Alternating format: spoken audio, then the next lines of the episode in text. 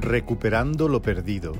Mensaje de la palabra de Dios por el pastor Israel Sanz en la Iglesia Evangélica Bautista de Córdoba, España, 12 de marzo de 2023.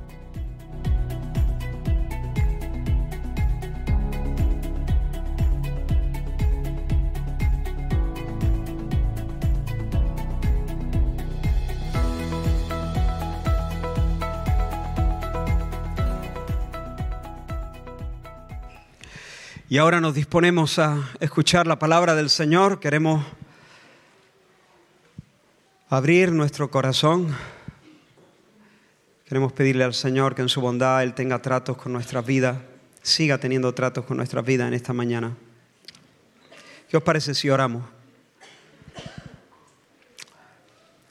Hazlo tú con tus propias palabras ahí en, en tu lugar. Pídele al Señor de todo corazón que, que Él pueda mostrarte quién es, qué quiere. Señor, venimos con, con reverencia a ti y al mismo tiempo con, con grande expectativa, con ilusión, con alegría. Ábrenos, Señor, el entendimiento para recibir tu palabra, para recibirte en tu palabra. Señor, ayúdanos, Señor. Quita toda distracción, arranca toda mentira, sálvanos de cualquier confusión, de cualquier malentendido. Ayúdame a hablar como debo, ayúdame a mí y ayuda a mis hermanos a oír como debemos oír, con fe, Señor, con un corazón sensible, contrito, obediente a ti. En el nombre de Jesús. Amén.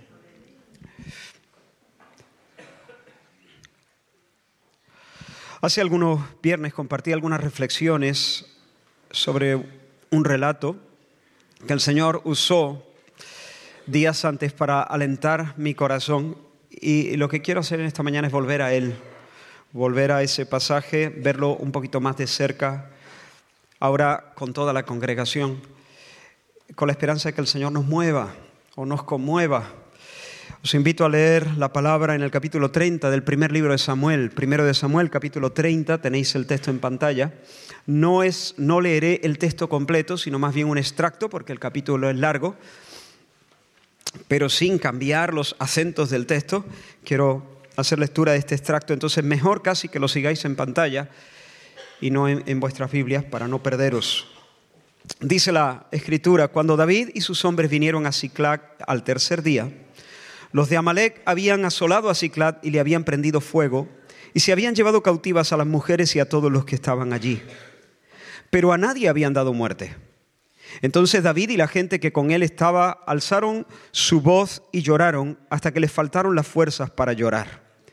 Las dos mujeres de David, Ainoán y Abigail, también eran cautivas.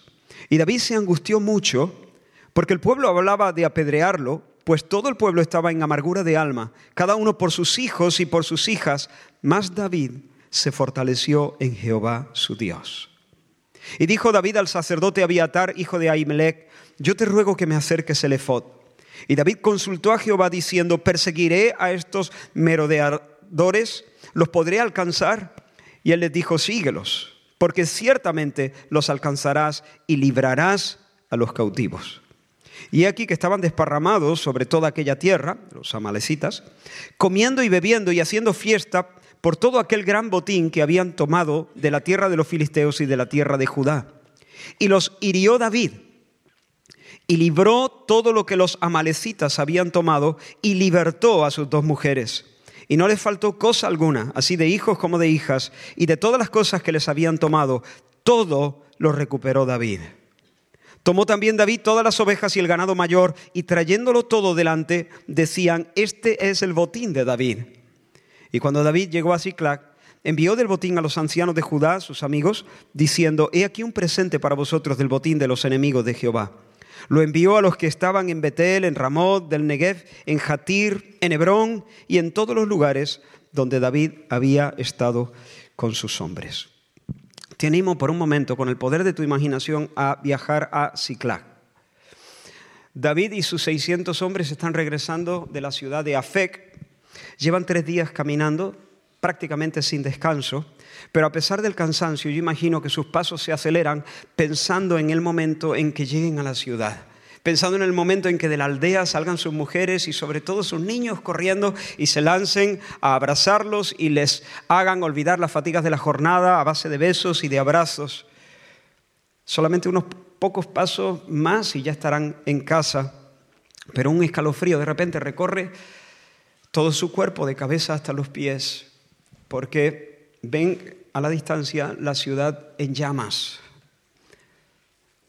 Corren hacia la ruina, quizá con el temor de encontrar la aldea sembrada de cadáveres, pero no, no hay cadáveres, no hay ningún muerto, los amalecitas se han llevado a las mujeres y a los niños.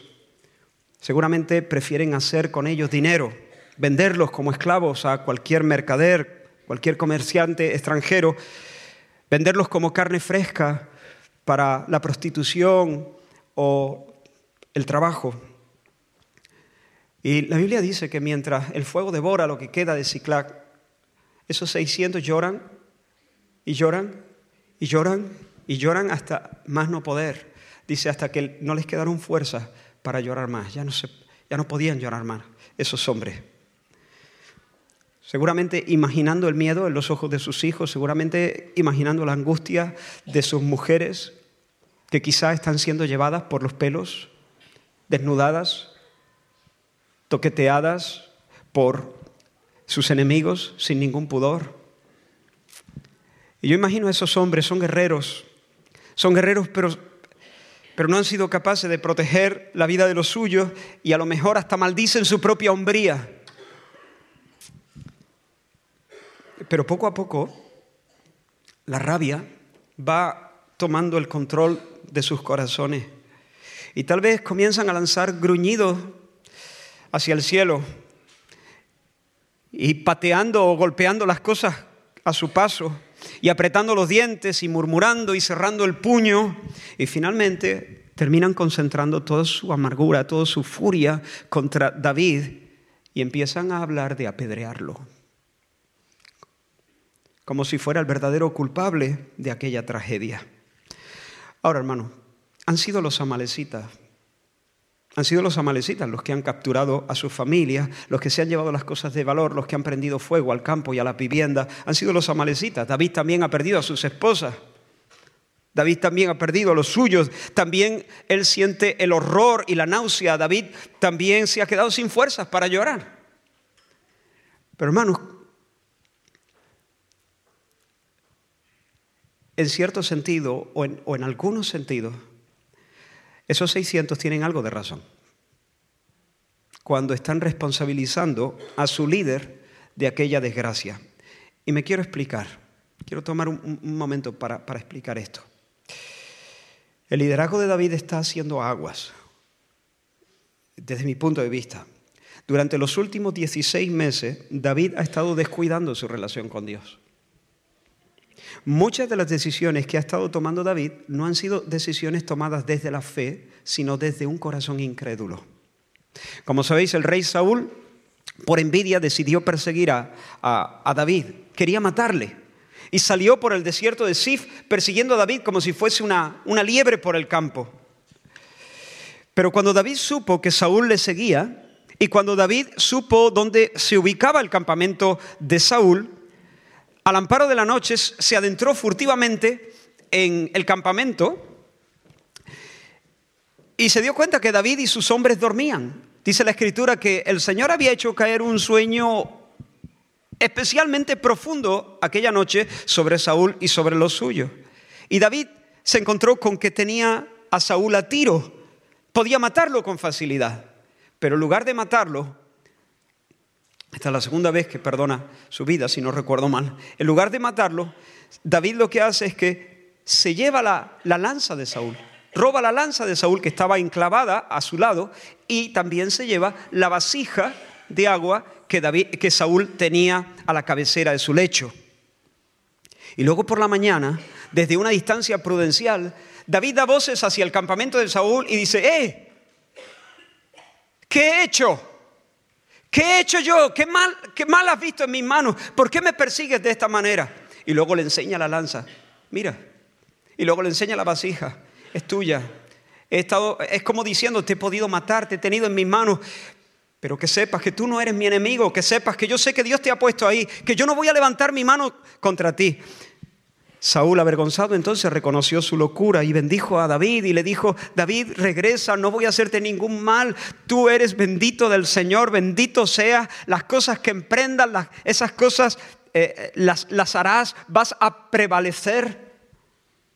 Y el pasaje termina diciendo, esto es el, el fin del capítulo 26, que David se fue por su camino y Saúl se volvió a su lugar y dejó de perseguirlo. Sin embargo, el capítulo 27 arranca con estas palabras, porque David no se fiaba de esas palabras de Saúl. El capítulo 27 arranca diciendo, dijo luego David en su corazón, al final seré muerto algún día por la mano de Saúl. Nada, por tanto, me será mejor que fugarme a la tierra de los filisteos para que Saúl no me ande buscando más por todo el territorio de Israel y así escaparé de su mano. Y sigue diciendo el texto que se levantó, pues, con los 600 hombres que tenía consigo y se pasó a Aquis, hijo de Maoc, rey de Gad. Y moró David con Aquis en Gad, él y sus hombres, cada uno con su familia. Así que esto se le metió dentro a, David. ¿Me va a matar? Al final me mata. ¿Cuánto tiempo voy a poder estar escondiendo? Este hombre, eh, eh, este hombre me odia me ha dicho, paz, no voy a perseguirte, pero al final me va a matar. Ahora, hermano, David había sido ya ungido como el futuro rey de Israel por el profeta Samuel, como el escogido de Dios para pastorear a su pueblo. David ya había experimentado el favor de Dios de maneras extraordinarias. Dios le había dado fuerza para matar al león, para matar al oso, para matar a Goliat. Pero David, ese hombre escogido de Dios, bendecido por Dios, dejó que un temor se instalase en su corazón. Me va a matar. Me va a matar. Al final muero. Al final da conmigo. Me va a matar. Saúl acabará conmigo. Y eso imperó en el soliloquio de su mente, en el run run interno de su corazón. Ahora, David tenía razón en no fiarse de Saúl. Y humanamente podemos decir, bueno, su decisión de escoger el exilio es comprensible, porque desde la óptica humana quedarse en Israel es una locura, e-, es una imprudencia, es una temeridad, es estar exponiendo constantemente al peligro tu propia vida y la vida de los tuyos y la vida de tu ejército. Así que bueno, sí, lo lógico es salir, lo lógico es buscar un lugar más tranquilo, buscar algo de refugio, eh, un lugar donde uno pueda dormir sin, sin espanto, un lugar donde ver crecer a tus hijos con cierta tranquilidad. Pero hermano, David no solamente tenía promesas de Dios, David no solamente tenía promesas de Dios y testimonio de la fidelidad del Señor, es que David tenía instrucciones precisas de parte de Dios de morar en la tierra de Judá. En una ocasión David viajó a la tierra de Moab por lo mismo, porque Saúl lo estaba persiguiendo. Y entonces viendo que no solo él, sino toda su casa, toda su familia estaba en peligro, David tomó a sus padres, los llevó a la tierra de Moab, a Mizpa de Moab, y los dejó allí para, para que estuviesen en un sitio más seguro. Pero entonces el profeta Gad le dijo, tú no te estés en este lugar fuerte, anda y vete a la tierra de Judá. En otras palabras, tus padres pueden quedarse aquí Tú no. Tú vete a tu tierra, tú habita en medio de tu pueblo. Esa era la, palabra profética con la que David contaba. Así que la decisión de vivir entre los filisteos con Aquis fue una decisión tomada desde la incredulidad, desde el temor. David vio a Saúl, su fiereza, su determinación a darle caza. David vio su propia debilidad. David vio la vulnerabilidad de su familia. Pero David no vio a Dios. David perdió de vista al omnipotente. David tenía motivos, como he dicho, para dudar de Saúl. Pero David no tenía ningún motivo para dudar de Dios. Qué distinto es ese David, el que toma la decisión de irse a, la tierra de los filisteos. del David que escribió el Salmo 27. ¿Recuerda sus palabras en el Salmo, el Salmo 27? Jehová es mi luz y mi salvación. ¿De quién temeré? Jehová es la fortaleza de mi vida. ¿De quién he de atemorizarme? Y un poco más adelante dice, aunque un ejército acampe contra mí, no temerá mi corazón. Aunque contra mí se levante guerra, yo estaré confiado. Obviamente, hermanos, vivir en la tierra de los enemigos a David no le iba a salir gratis. No le iba a salir gratis. Pagó un precio muy alto por vivir en tierra de los filisteos. Cuando nosotros tomamos decisiones desde la incredulidad, pagamos un precio muy alto, hermano. El pecado nos amustia, el pecado nos estropea, el pecado nos, eh, empequeñece, el pecado eh, arruina nuestros corazones. Y eso fue lo que pasó, lo que comenzó a pasar en el corazón de este hombre de Dios. Durante los 16 meses que David estuvo bajo la protección del rey Aquis, el rey de Gad, David tuvo que andarse con engaños. Vivió simulando. Vivió maniobrando para ocultar la verdad y además empezó a actuar con una especial crueldad. Dice el capítulo 27 que subía David con sus hombres y hacían incursiones contra los jesuritas, los jezritas y los amalecitas. No te pierdas. Eh, subía David y atacaba, hacía incursiones contra los jesuritas, jezritas, amalecitas, y asolaba David el país y se llevaba las ovejas, las vacas, los asnos, los camellos, las ropas y regresaba a Aquis. Y ahora, atento. Y Aquis preguntaba, ¿dónde habéis merodeado hoy? Y David decía, en el Negev de Judá, en el Negev de Jerameel, en el Negev de los Ceneos. Mentira. Mentira. David le decía, he estado luchando en las regiones sur de, de Judá, es decir, combatiendo a mis propios hermanos porque yo soy de los tuyos aquí, yo ya soy filisteo. Yo beso la camiseta, el escudo, ya soy filisteo. Y aquí se lo creía. Aquí se creía que estaba, que David era el nuevo Goliat, el nuevo campeón de los filisteos. Este se ha hecho enemigo de sus propios hermanos. Este hombre, David, y sus 600 me van a ser fieles, fieles, leales a mí todo el tiempo. Pero era mentira. David no estaba luchando contra los enemigos de los filisteos. David estaba luchando contra los enemigos de Dios. Estaba luchando contra los enemigos de Israel. Pero mentía. Y la mentira siempre engendra nuevos pecados. ¿Y sabes lo que hacía David para ocultar, para evitar que la, que la verdad saliera a luz? Escucha, ni hombre ni mujer David dejaba con vida para que viniesen a Gad diciendo, para que viniesen a Gad diciendo, no sea que den aviso de nosotros y digan, esto hizo David.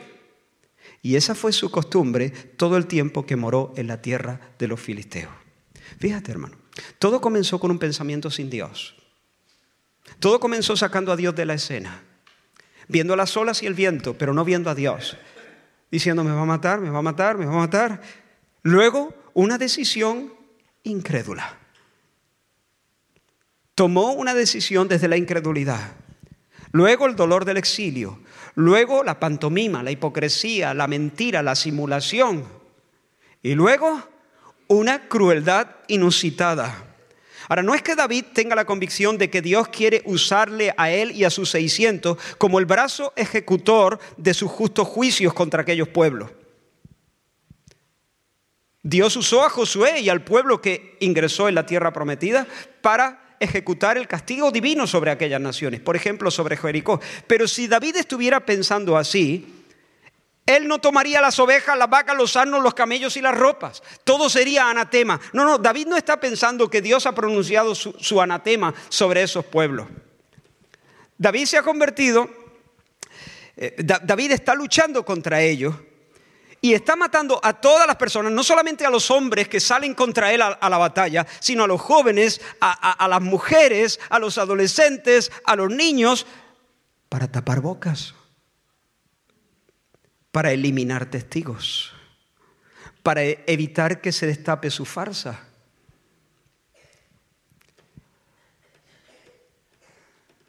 Aquí tenemos a un hombre de Dios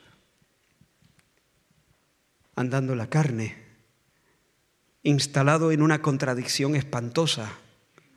Por una parte, quiere luchar las peleas de Dios. Por una parte, tiene un verdadero celo por el nombre de Dios, por la causa de Dios, por el pueblo de Dios. Nunca va a desenvainar su espada contra sus propios hermanos. Pero por otra, está instalado en la hipocresía, vive en la injusticia y en una injusticia muy severa. Ama a Dios, pero poco a poco se está endureciendo peligrosamente. Se está alejando peligrosamente. Y dice la escritura que en aquellos tiempos, en aquellos días, los filisteos juntaron todos sus ejércitos en la ciudad de Afec para pelear contra Israel. Y obviamente Aquis, pensando que tenían sus filas al Goliat del momento, al guerrero y la cuadrilla del momento, pues claro, le dijo a David, David, guerra.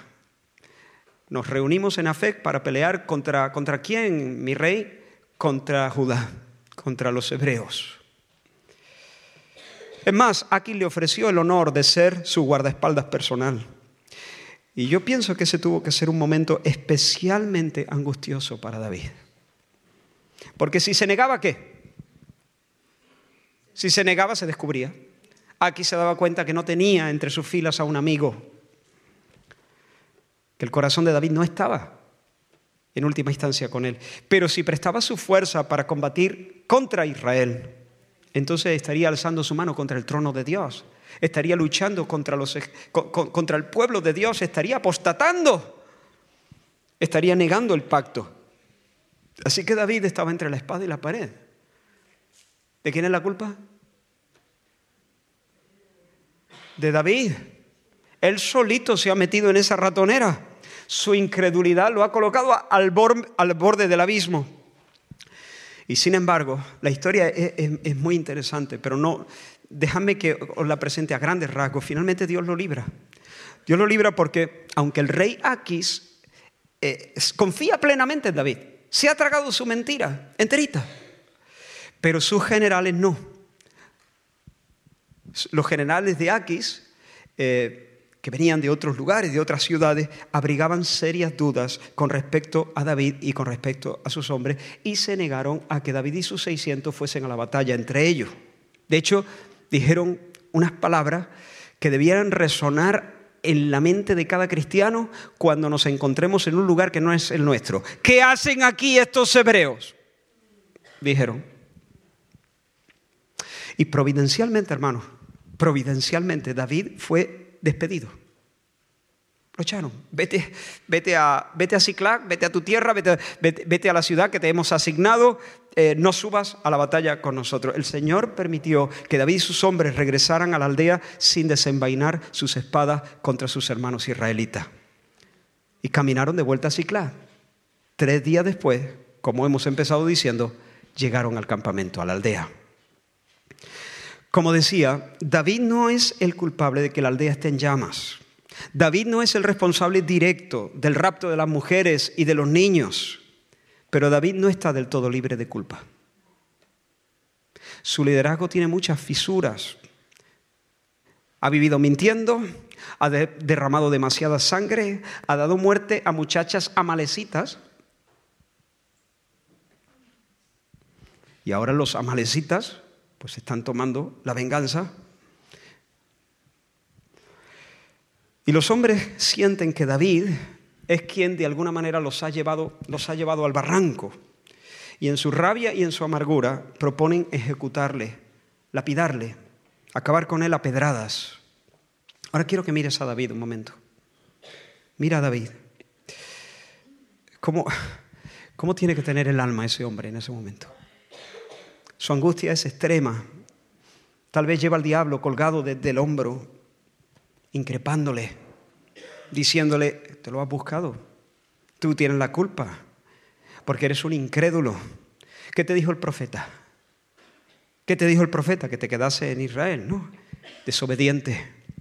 Fíjate, has huido para proteger a los tuyos y en realidad los has maldecido. ¿Y qué me dice de tus hombres? Mira tus hombres. ¿Tú pensabas que tenías amigos? ¿Tú pensabas que estos eran leales contigo? Míralo.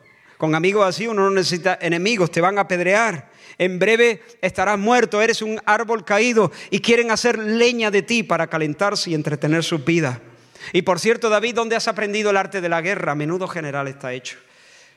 Pero a ti no se te ocurre dejar una pequeña guarnición, una pequeña guardia para que cuide el campamento en vuestra ausencia. O sea, que, ¿en qué estás pensando? ¿Eres un fracaso? Eh, eh, el profeta Samuel te ungió con el aceite, pero ese aceite se ha, se ha podrido en ti. Olvídate del reino. Dios te desecha, Dios no puede ponerte a cargo de su pueblo porque no sabes cuidar ni siquiera de tu propia familia. El Espíritu se ha apartado de ti para siempre vas a morir como aquel Acán. ¿Te acuerdas de aquel Acán que tocó el anatema y murió a pedradas? Pues eres el nuevo Acán. Y morirás a pedrada antes de que, de que acabe el día. Eres un maldito de Dios. Maldito de Dios. Yo no sé si estas fueron exactamente las palabras del diablo, pero si no fueron estas, fueron unas parecidas. Porque el diablo es el acusador de los hermanos. Él quiere atropellarte, matarte, arruinarte, angustiarte, sacarte el aire. Que maldigas a Dios y te mueras de una vez. Hermanos, en el pecho de ese hombre concurren mil, diez mil angustias. La preocupación por sus seres queridos, que no sabe si a estas alturas ya han sido violados, ya han sido torturados o han sido vendidos como mercancía. La decepción al ver a sus soldados concentrar todas sus críticas y pedir su muerte. La tristeza de haberle fallado al Señor, de haber entristecido al Espíritu Santo, de haber vivido una obediencia parcial, una obediencia tibia, mezclada. Mira, este es el paisaje. En algún lugar distante, los, amalecitas haciendo fiesta y convidándose unos a otros por, por haber eh, obtenido todo ese botín.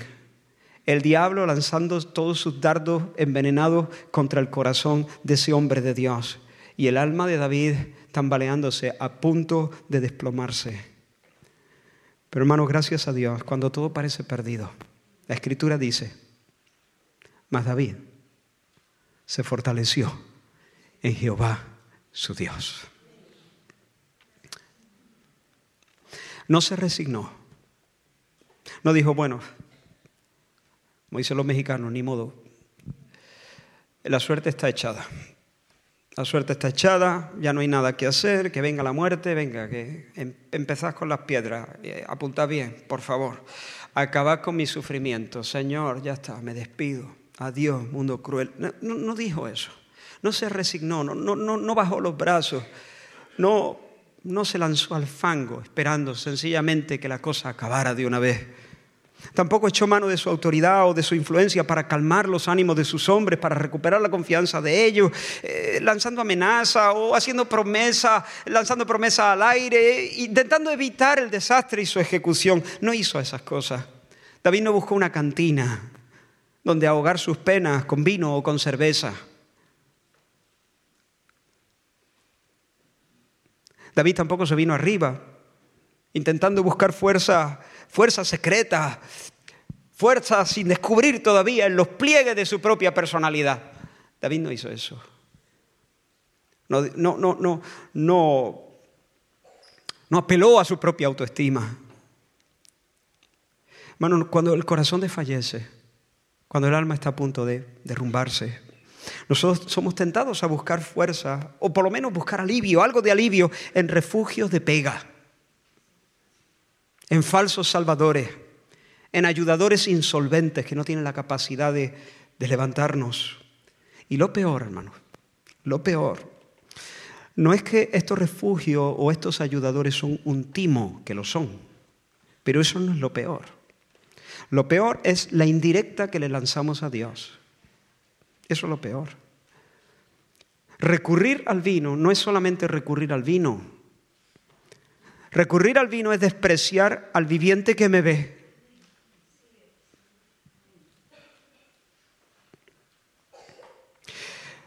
Tal vez hay personas aquí ahora mismo, bajo este techo, que si hacen inventario, solo les queda lo opuesto, inventario espiritual. El enemigo ha puesto en llamas tu mundo.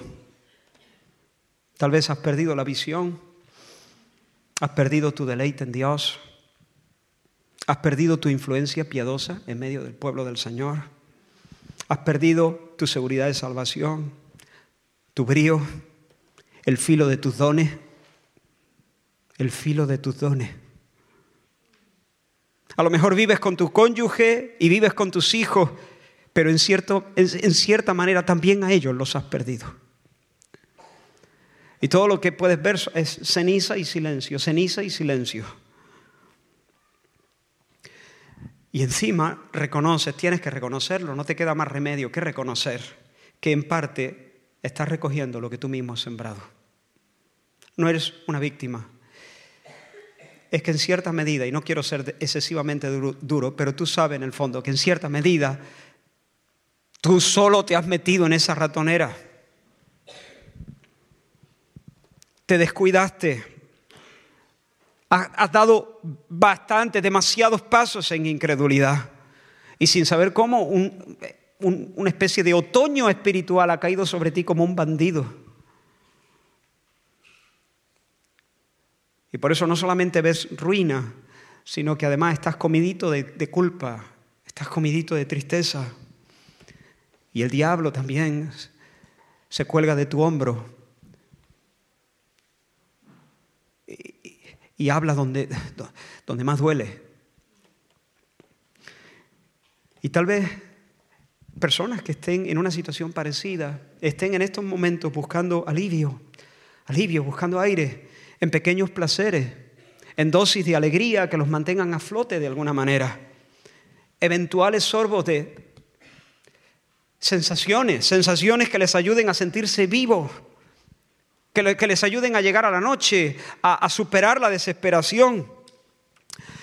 Creo que he dicho esto en alguna ocasión, a mí me fascina el mar y una de las cosas que me gusta hacer cuando, bueno, por lo menos me gustaba, ahora ya me da un poquito más de cosas, no, no estoy tan, tan ágil, pero es sumergirme, sumergirme cada vez más hondo, buscar nuevas, eh, nuevas profundidades de alguna manera. Me ponía mis taponcitos para evitar la presión, unas aletas y bajar, bajar a, donde pudiera. Pero claro, al bajar uno tenía que asegurarse de, de conservar una reserva de aire para, para la vuelta, para la vuelta, porque luego hay que subir, porque en el fondo no hay aire. Ah, y bueno, como podréis comprobar, nunca calculé mal pero casi, casi. En dos o tres ocasiones pensé que no llegaba, porque estaba falto de aire, pero el suelo estaba ya a la vista. Cuando salía no veía el suelo, era verde, verde, verde, verde, verde, verde. Pero luego de repente veía el suelo y, ahora me voy a volver. Ya sentía que faltaba el aire, pero digo, no, no, un poquito más, un poquito, unos segundos más. Pero luego cuando, cuando volví, a la mitad del camino ese pensamiento y no llego, no llego. Ah, y cuando me pasaba eso, cuando me pasó eso en alguna ocasión, me hubiese gustado verme sacar la cabeza del agua. Abría la boca, sacaba la cabeza en un gesto desesperado, con la boca desencajada, intentando meter todo el aire del universo en mis pulmones de una vez esa bocanada vehemente, esa bocanada llena de, ansia, de avidez, ilustra la forma en la que nuestros corazones se relacionan muchas veces con ciertas cosas. No es malo encontrar placer en la comida. No es malo encontrar placer en el regalo íntimo del abrazo matrimonial. No es malo encontrar placer en un paseo o en ciertas formas de entretenimiento.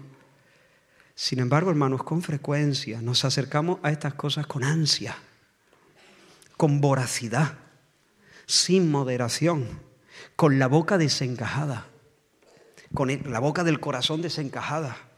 Tú has visto los asmáticos, quizá alguno de vosotros tenga que usar esos inhaladores que llevan los asmáticos para combatir su enfermedad. Y cuando los síntomas se intensifican, ellos mismos se administran dosis controladas de medicamentos para protegerse, para combatir los, digamos, los efectos del asma.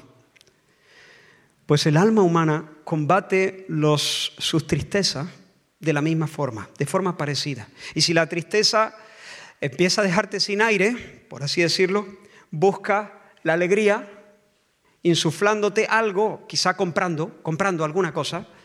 ¿La necesitas? No, no, pero la compra. ¿Por qué?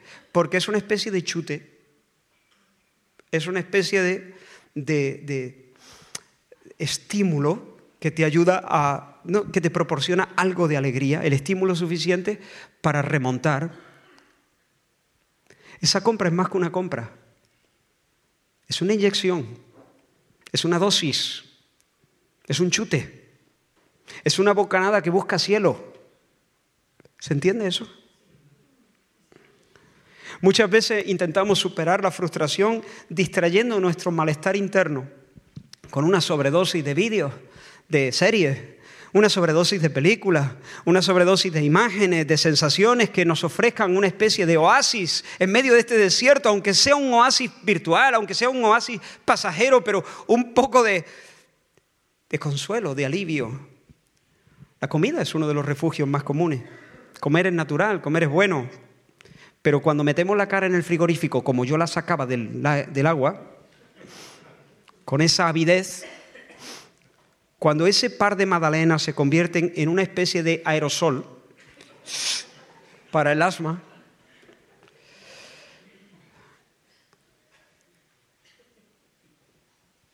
no estamos comiendo, estamos adorando, en un sentido. Estamos buscando fortaleza, estamos buscando alegría, estamos buscando alivio, estamos buscando consuelo, estamos buscando escondite en el lugar equivocado. Un amigo, un amigo es un don de Dios. Pero cuando lo vemos como nuestro Mesías, cuando esperamos que en medio de nuestras tristezas Él nos libre con su conversación, con su compañía, con sus atenciones, nos libre de nuestros sinsabores, la amistad se vicia la amistad se convierte en una adicción. Y hay personas adictas a las relaciones con otras, relaciones sociales, porque cuando se sienten tristes necesitan cargarse, a veces incluso parasitando al otro. El trabajo. El trabajo también se puede convertir en una droga. Una droga que nos ayude a sentirnos vivos.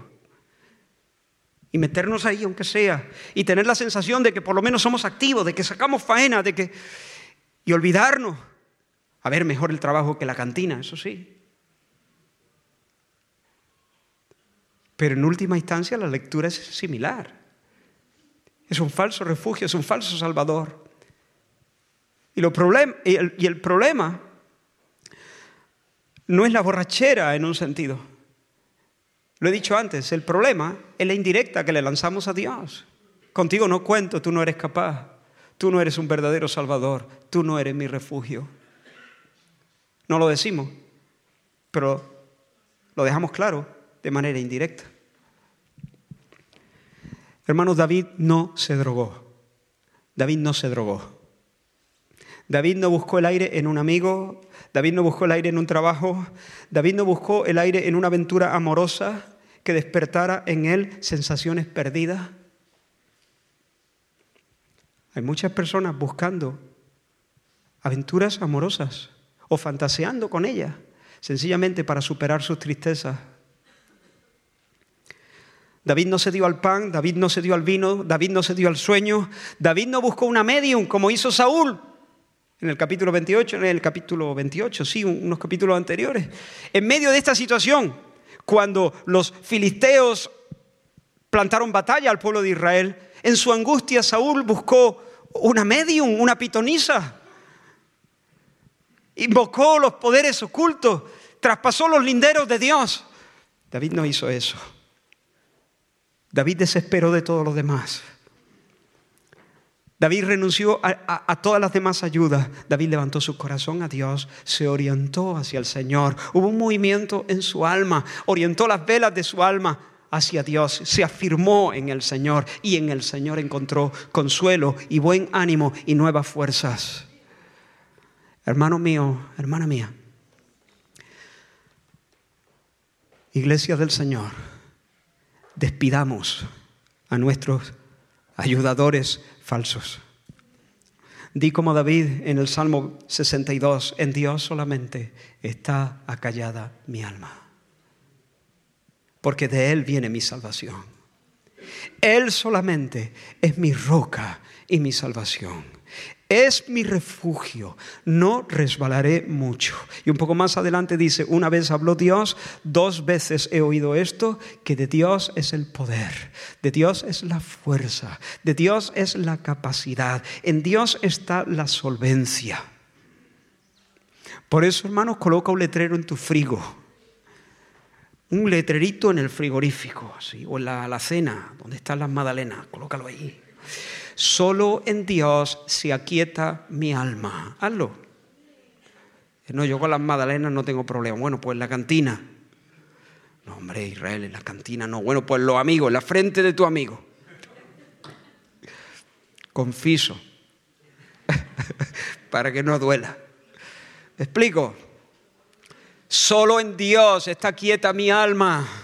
Y cuando tu alma se agite, que se va a agitar, porque todos atravesamos quizá no experiencias tan dramáticas como las de David, pero todos pasamos por el día malo, cuando tu alma esté a punto de hundirse y corra desesperada buscando encontrar aire en algún sitio, cuando quieras darte un chute de amistad o de comida o de todo, todo un día viendo el móvil o vídeo o, cosa o incursionando en lugares oscuros en internet para buscar algo que, que te alivie, que te consuele. Di, solo en Dios está quieta mi alma. Solo en Dios está callada mi alma. Solo Él es mi refugio. No resbalaré mucho. De Él viene mi salvación. Tira a la basura los inhaladores de tu corazón esos inhaladores a los que recurres para combatir el asma espiritual, calmar ansias. Y pon tu mirada en el cielo, pon tu mirada en el Cristo de Dios. Búscate, mira, hermano, búscate un camino perdido en las montañas. Búscate un sitio donde nadie te encuentre. Y recórrelo sin prisas y sin móvil, sin móvil y sin prisa. Y, y quédate allí buscando al Señor hasta que aprenda en el tuétano de los huesos el nombre del Espíritu. Él es el ayudador, el confortador, el fortalecedor. Yo daré otro, otro ayudador, otro fortalecedor, otro confortador. Yo os daré otro fuerte como yo, que os insufle la alegría, que os, os dé cánticos en la noche. Claro, lo sabemos en nuestra mente, pero es necesario que lo sepamos. Eh, que lo redescubramos porque Él nos lo diga al oído. Amén. No te muevas de ese, búscate, busca al Señor hasta que puedas decir, como David en el Salmo 18, te amo, oh Jehová, fortaleza mía, fortaleza mía. Mira qué bonito. Jehová, roca mía y castillo mío y mi libertador, Dios mío, fortaleza mía, ya lo has dicho David. Déjame que lo diga otra vez. Fortaleza mía, en Él confiaré, mi escudo y la fuerza. Ya lo has dicho, déjame en paz. ¿Entiendes? Es un canto de alabanza. David está lleno, está lleno del Espíritu del Señor. David es un hombre que ha tenido una experiencia donde el Señor lo ha fortificado. Y entonces él puede decir, te amo Jehová, fortaleza mía, Jehová roca mía y castillo mío y mi libertador, Dios mío, fortaleza mía. En él confiaré, mi escudo y la fuerza de mi salvación, mi alto refugio. Invocaré al Señor, quien es digno de ser alabado, y seré salvo de mis enemigos. Me rodearon ligaduras de muerte y un poco más adelante dice, en mi angustia invoqué al Señor. Él oyó mi voz desde su templo y mi clamor llegó delante de él a sus oídos. Hermano, tal vez te encuentras en el día malo ahora mismo. Tal vez te encuentras en tu ciclac en llamas. Y tus amigos no te miran igual. Tienen la impresión de que hablan de apedrearte. ¿Cómo podemos fortalecernos en Dios? en, una situación como esa. ¿Qué hacer exactamente? Israel, tú dices, David se fortaleció en Jehová. ¿Eso qué? ¿Eso cómo se hace? ¿A qué botón hay que darle? Hay algunas palabras que decir, palabras eh, clave para invocar a Dios. ¿Cómo se hace eso? ¿Algún ejercicio espiritual? Eh, eh, ¿Cómo uno se fortalece en el Señor? Bien, Señor, necesito fuerza entiendo que solo está en ti, desespero de mis falsos ayudadores, le pongo un letrero a todos mis antiguos refugios diciendo que no acudiré a ellos, que solo tú me, fortalecerás. Y ahora, Señor, vengo a ti para fortalecerme en ti. ¿Qué hago? ¿Qué hago exactamente para fortalecerme en Dios? Quiero darte tres consejos sencillos. El primero, no murmure, llora delante de Dios pero no murmure. Hay un quejarse ante Dios que es profundamente ofensivo ante su rostro. Cuando en nuestras palabras hay un, deje de, un dejo de reproche, de amargura, de impaciencia egoísta, de, de resentimiento hacia Él, estamos murmurando contra Dios. Eso lo que va a hacer es hundirnos más, eso es lo que va a hacer es debilitarnos más. El lamento es bíblico, la murmuración no. La murmuración es del diablo, el lamento es algo que podemos hacer con conciencia limpia delante del Señor. Lamentar es llorar no desde la incredulidad, sino desde la fe.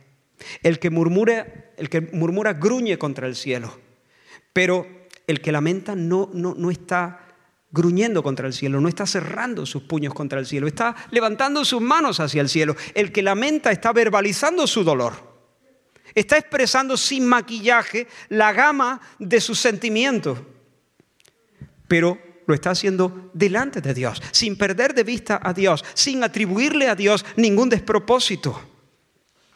Y David sabía lamentar, David sabía lamentar, él no se queja de Dios, se queja escondido en Dios, que es diferente.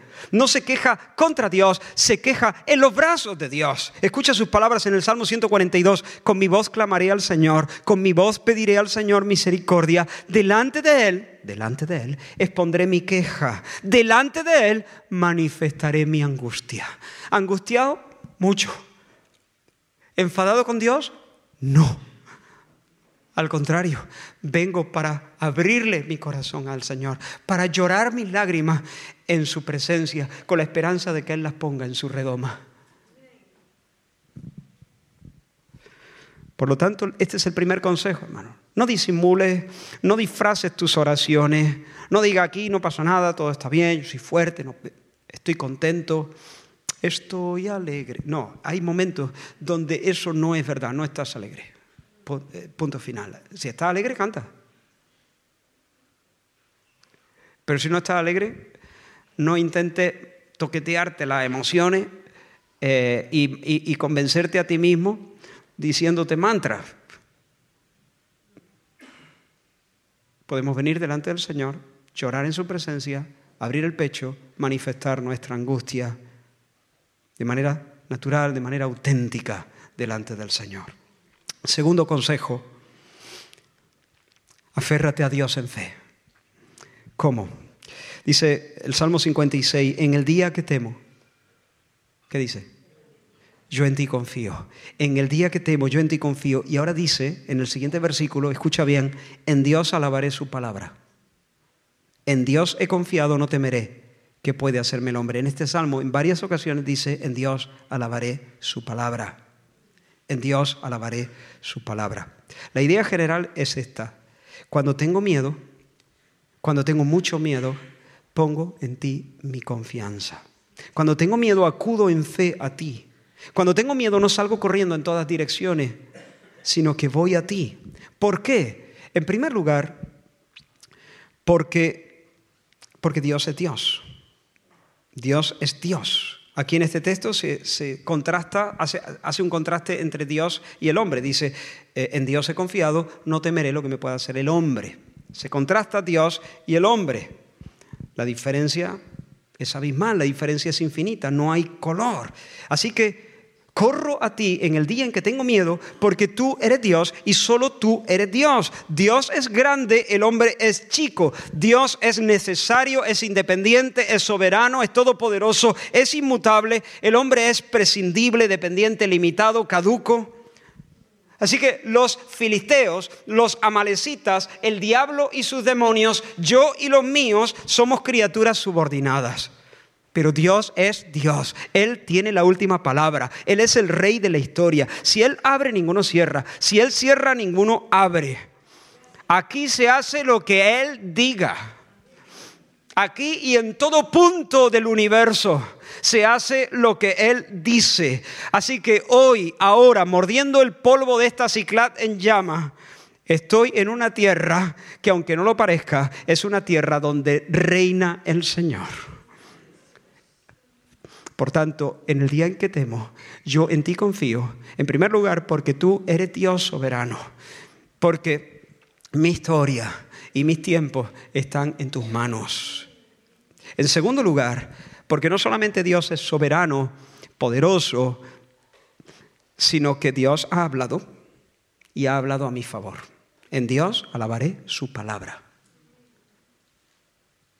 Dios ha hablado Dice David, Dios nos ha dado promesas, Dios ha jurado por su nombre y por su honor, Dios ha hecho un pacto con nosotros. Y lo que David dice aquí es, por lo tanto, en Dios alabaré su promesa, eh, su palabra quiere decir celebraré sus promesas. Renovaré mi confianza en la palabra del Señor. Recordaré su juramento y me marcaré un baile, por así decirlo. Porque Dios no es solamente el Dios soberano y, omnipotente, Él es el Dios de Abraham, de Isaac y de Jacob. Él es nuestro Dios. Por lo tanto, levanto un altar y porque Dios ha hablado y ha hecho pacto con nosotros y se ha dado a nosotros como el Dios nuestro, levanto un altar y lo llamo Ebenezer. Es decir, hasta aquí nos ayudó el Señor. De esta manera nosotros nos fortalecemos en el Señor. En medio de nuestra ciclat en llamas, nosotros no nos quejamos amargamente contra Dios, nosotros lloramos en sus brazos. Nosotros lloramos abriendo el pecho para manifestar nuestra angustia en su presencia. Pero en segundo lugar, recordamos que Él es nuestro Dios porque Él lo dijo, porque Él ha puesto, nos ha dado promesas, porque Él fue el que se acercó. La idea fue suya. Él nos eligió, vino a nosotros para hacer un pacto con nosotros y por lo tanto levanto un altar para hacer memoria de sus misericordias. Recuerdo los favores que Dios me ha hecho. Como dice eh, el salmista, las misericordias del Señor cantaré perpetuamente. De generación en generación haré notoria tu fidelidad con mi boca. Así que empiezo a recordar los favores que Dios me ha hecho. Empiezo a recordar los momentos en que su mano estuvo ahí Empiezo a, levantar ese altar llamado Ebenezer. Hasta aquí el Señor ha sido fiel conmigo. Ninguna de sus promesas. Él, dejó de cumplir eh, ninguna de, de sus palabras. O mejor, mejor, eso ahora. Sino Él no me ha dejado hasta aquí no me ha dejado, no me ha, no me ha, dejado caer en el infierno, no me ha abandonado por su misericordia no, hemos, no, he sido consumido, porque nunca decayeron su misericordia, nuevas son cada mañana, grande es tu fidelidad. Y no solamente levanto un altar llamado Ebenezer, levanto otro altar y lo llamo Jehová Jireh. Porque tú no solamente eres, eh, eres el Dios que nos has ayudado, eres el Dios que nos seguirá ayudando. Eres el Dios que nos seguirá proveyendo tu pastoreo, tu liderazgo, tu cuidado, tu sanidad, tu disciplina, el Señor cumplirá su propósito en mí. Él es el Dios que nos ha dicho, no temas porque yo estoy contigo, no desmayes porque yo soy tu Dios que te esfuerzo, que te doy fuerza, que te meto fuerza, que te esfuerzo. Siempre te ayudaré, siempre te sustentaré con la diestra de mi justicia, con mi mano victoriosa, dicen otras, otras versiones. Hermano mío, Dios está por ti, aún en este momento de derrota, si tú estás en el día malo, en tu aldea quemada. Dios está por ti, te lo pruebo.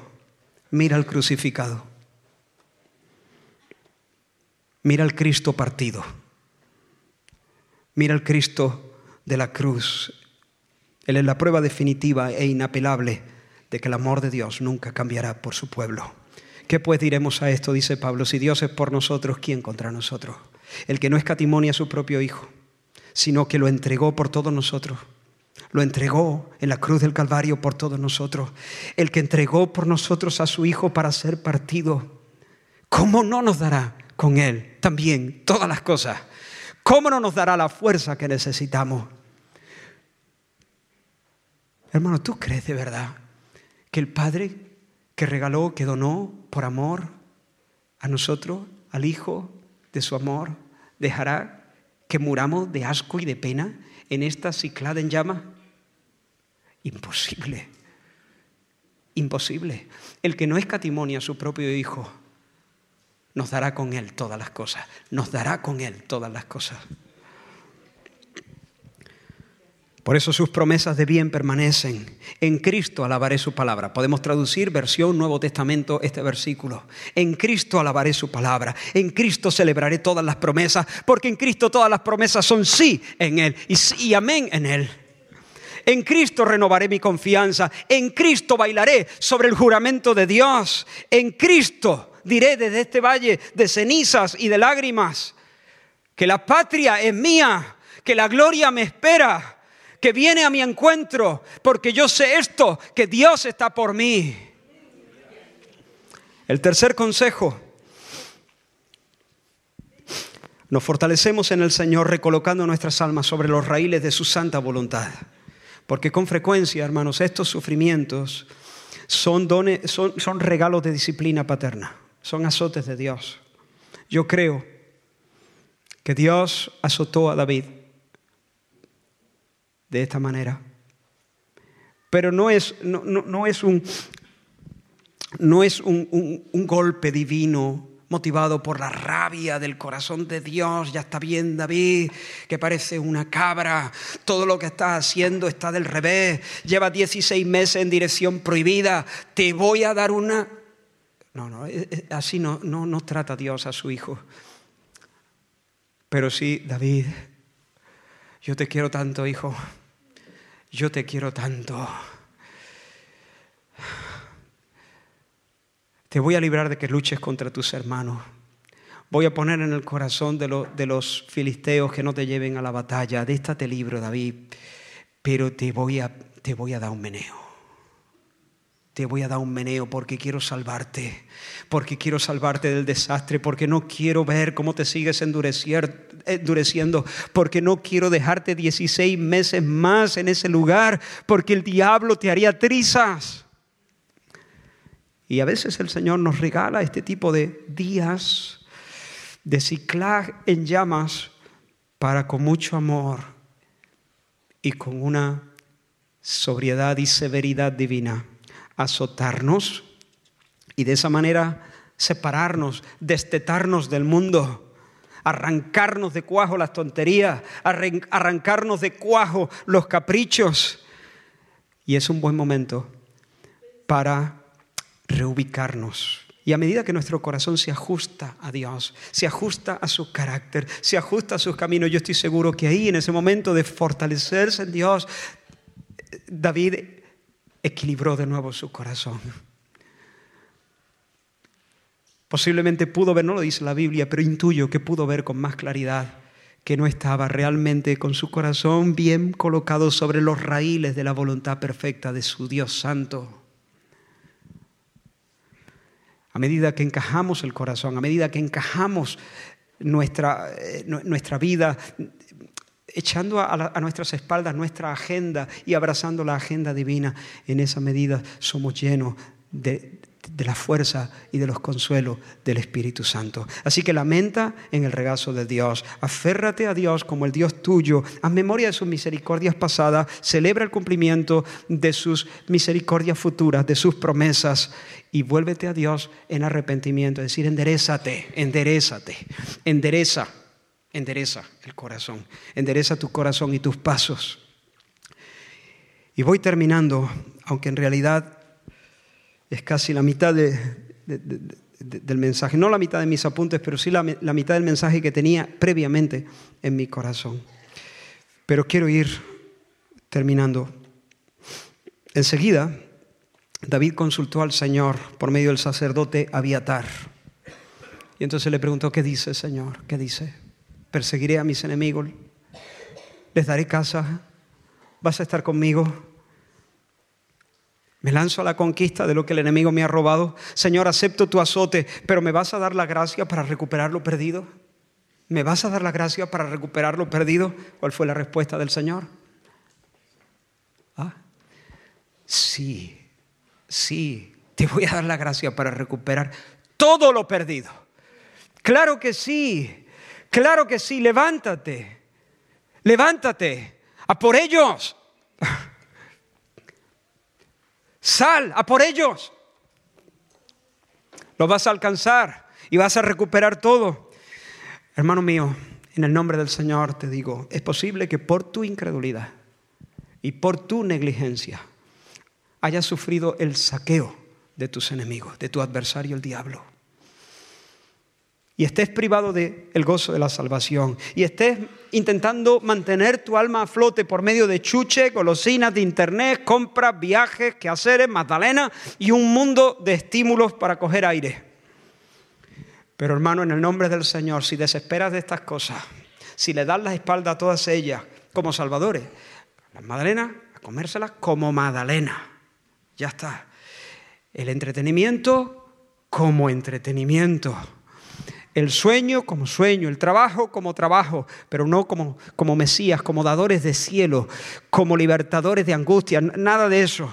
Eso es todo falso. Si le damos la espalda a esas cosas, y afirmamos nuestros pies sobre la roca del nombre de Dios, sobre la roca de la palabra de Dios y regresamos a la senda estrecha de la obediencia meticulosa a su voluntad, a su palabra, el Señor nos va a dar fuerza, el Señor te va a dar fuerza para ponerte en marcha en busca de lo que un día Él te dio y de lo que tu enemigo te ha quitado. A por ello. Ve, levántate lánzate a la batalla. Por ello, yo te aconsejo que de mí compre oro refinado en fuego para que seas rico. Y compre vestiduras blancas para vestirte y no se descubra la vergüenza de tu desnudez. Y unjas tus ojos con colirio para que veas. A por ello, levántate. Y yo restituiré los años que comió la oruga el saltón, el revoltón y la langosta.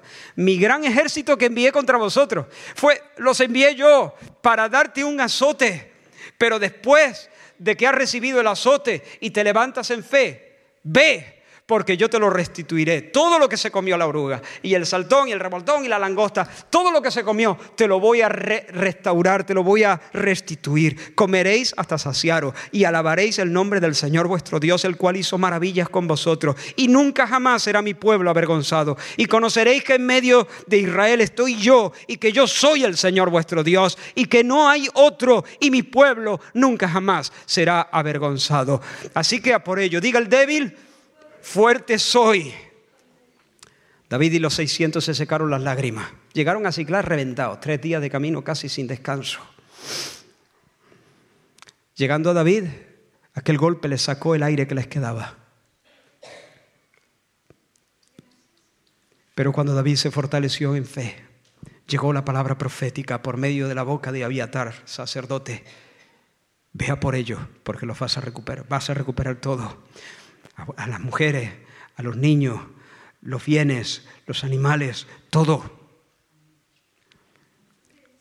Esos 600 se secaron las lágrimas, se pusieron en pie, emprendieron la marcha, resueltos a no volver al campamento hasta hacerlo con sus hijos sobre sus hombros. Así que ánimo, hermano, no te resignes. Pídele al Señor un bautismo de fe, un bautismo de resolución, de braveza, de denuedo, de coraje, de audacia, de violencia santa para recuperarlo todo, porque los violentos arrebatan el reino. Los violentos se hacen con aquellas cosas que Dios ha dicho que son nuestras en Cristo y para nosotros son.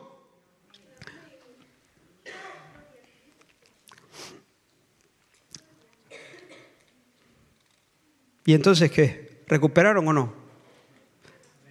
Todo, todo, dice la Biblia que lo recuperaron todo. Es más, recuperaron todo más lo que obtuvieron extra porque el Señor les dio también del botín de los filisteos. de los amalecitas, perdón. Pero David no terminó en el punto donde empezó. No terminaron recuperando, sino que David terminó engrandecido, porque con la gracia, con, el botín que había recogido, él pudo luego repartir. No voy a entrar aquí, voy a terminar ya. Pero esto también es muy bonito, cómo él trató a algunos de sus hombres que no pudieron participar en la batalla porque, porque no tuvieron más fuerza 200 de ellos, y cómo él trató también a los hombres de algunas ciudades de Judá que anteriormente los habían recibido. De esta manera David entendió que lo que Dios le daba no era simplemente para engrandecer su nombre o su ministerio. Él, él manifestó el carácter de Dios, siendo un canal, donando, repartiendo dones, eh, siendo agradecido y haciendo partícipes a muchos que no habían salido a la batalla de la victoria del Señor. Así que hermano, lo repito una vez más y ahora de verdad sí cierro.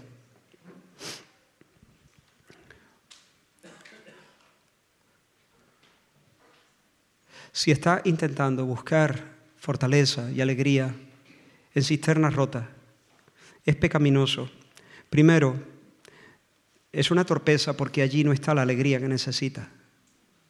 Segundo, porque supone un desprecio, un menosprecio al Dios que sí satisface. Deja de hacer eso. Arrepintámonos. Fortalécete en el Señor. Fortalécete en el Señor. Lamenta delante de Él. Aférrate en fe a su nombre y a su palabra. Recuerda su misericordia, sus fidelidades. Eh, y celebra y celebra sus promesas, el cumplimiento de sus promesas, que todavía no ves, pero que pronto verás cumplida. Fortalécete en el Señor. Y luego, levántate con santa audacia para perseguir y recuperar todo lo que el enemigo te ha robado. Porque el Señor está con nosotros, Él está por nosotros. Él ha dicho, todo es vuestro. Así que en Cristo Jesús, levántate y a por ello. Y que el Señor te dé la gracia de ver todo restituido. Vamos a orar. Aleluya. Señor, no permitas que esto se quede en un mensaje, en un discurso, en un momento más o menos emotivo, en una idea. Señor, llévanos contigo. Danos tu sentir. Perdónanos, Señor. Perdónanos. Perdónanos, Señor, si estamos intentando eh, superar nuestras debilidades y nuestras tristezas con drogas que no sirven, Señor. Tú eres nuestra fortaleza. Solo en ti está quieta nuestra alma. Mete esos fuegos en nuestro corazón y danos una experiencia. Ahora mismo, en estos días, danos una experiencia. Danos, Señor, un bautismo. Danos, Señor, una visita tuya, Señor. En el nombre de Jesús. Amén. Amén. Vamos a cantar al Señor.